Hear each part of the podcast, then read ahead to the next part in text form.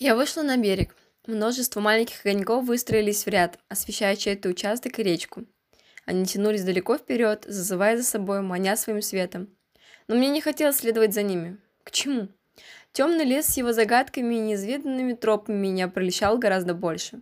Эти огни затмевали естественность природы, ее нетронутую красоту. Как в таком свете разглядеть маленькие крупинки звезд, что приколоты к небу? Их и при хорошей погоде сложно увидеть. А если есть что-то, что способно их пересилить, то они быстро сдадутся и не станут сопротивляться. Ведь они такие маленькие, куда им до этих больших громоздких фонарей, которые понатыканы здесь, как поганки в лесу. Тишина пугается, завидев издали их. Ее голос не слышен на этих просторах. Искусственный свет задевает ее самолюбие, и она прячется в темень, не желая выходить оттуда. Я повернулась лицом к лесу и вгляделась туда. Ничего не видно. Но в этом и смысл.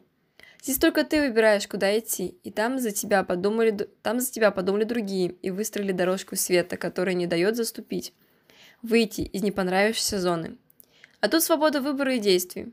И я двинулась вглубь, задевая ветки деревьев и наступая на мягкий мох.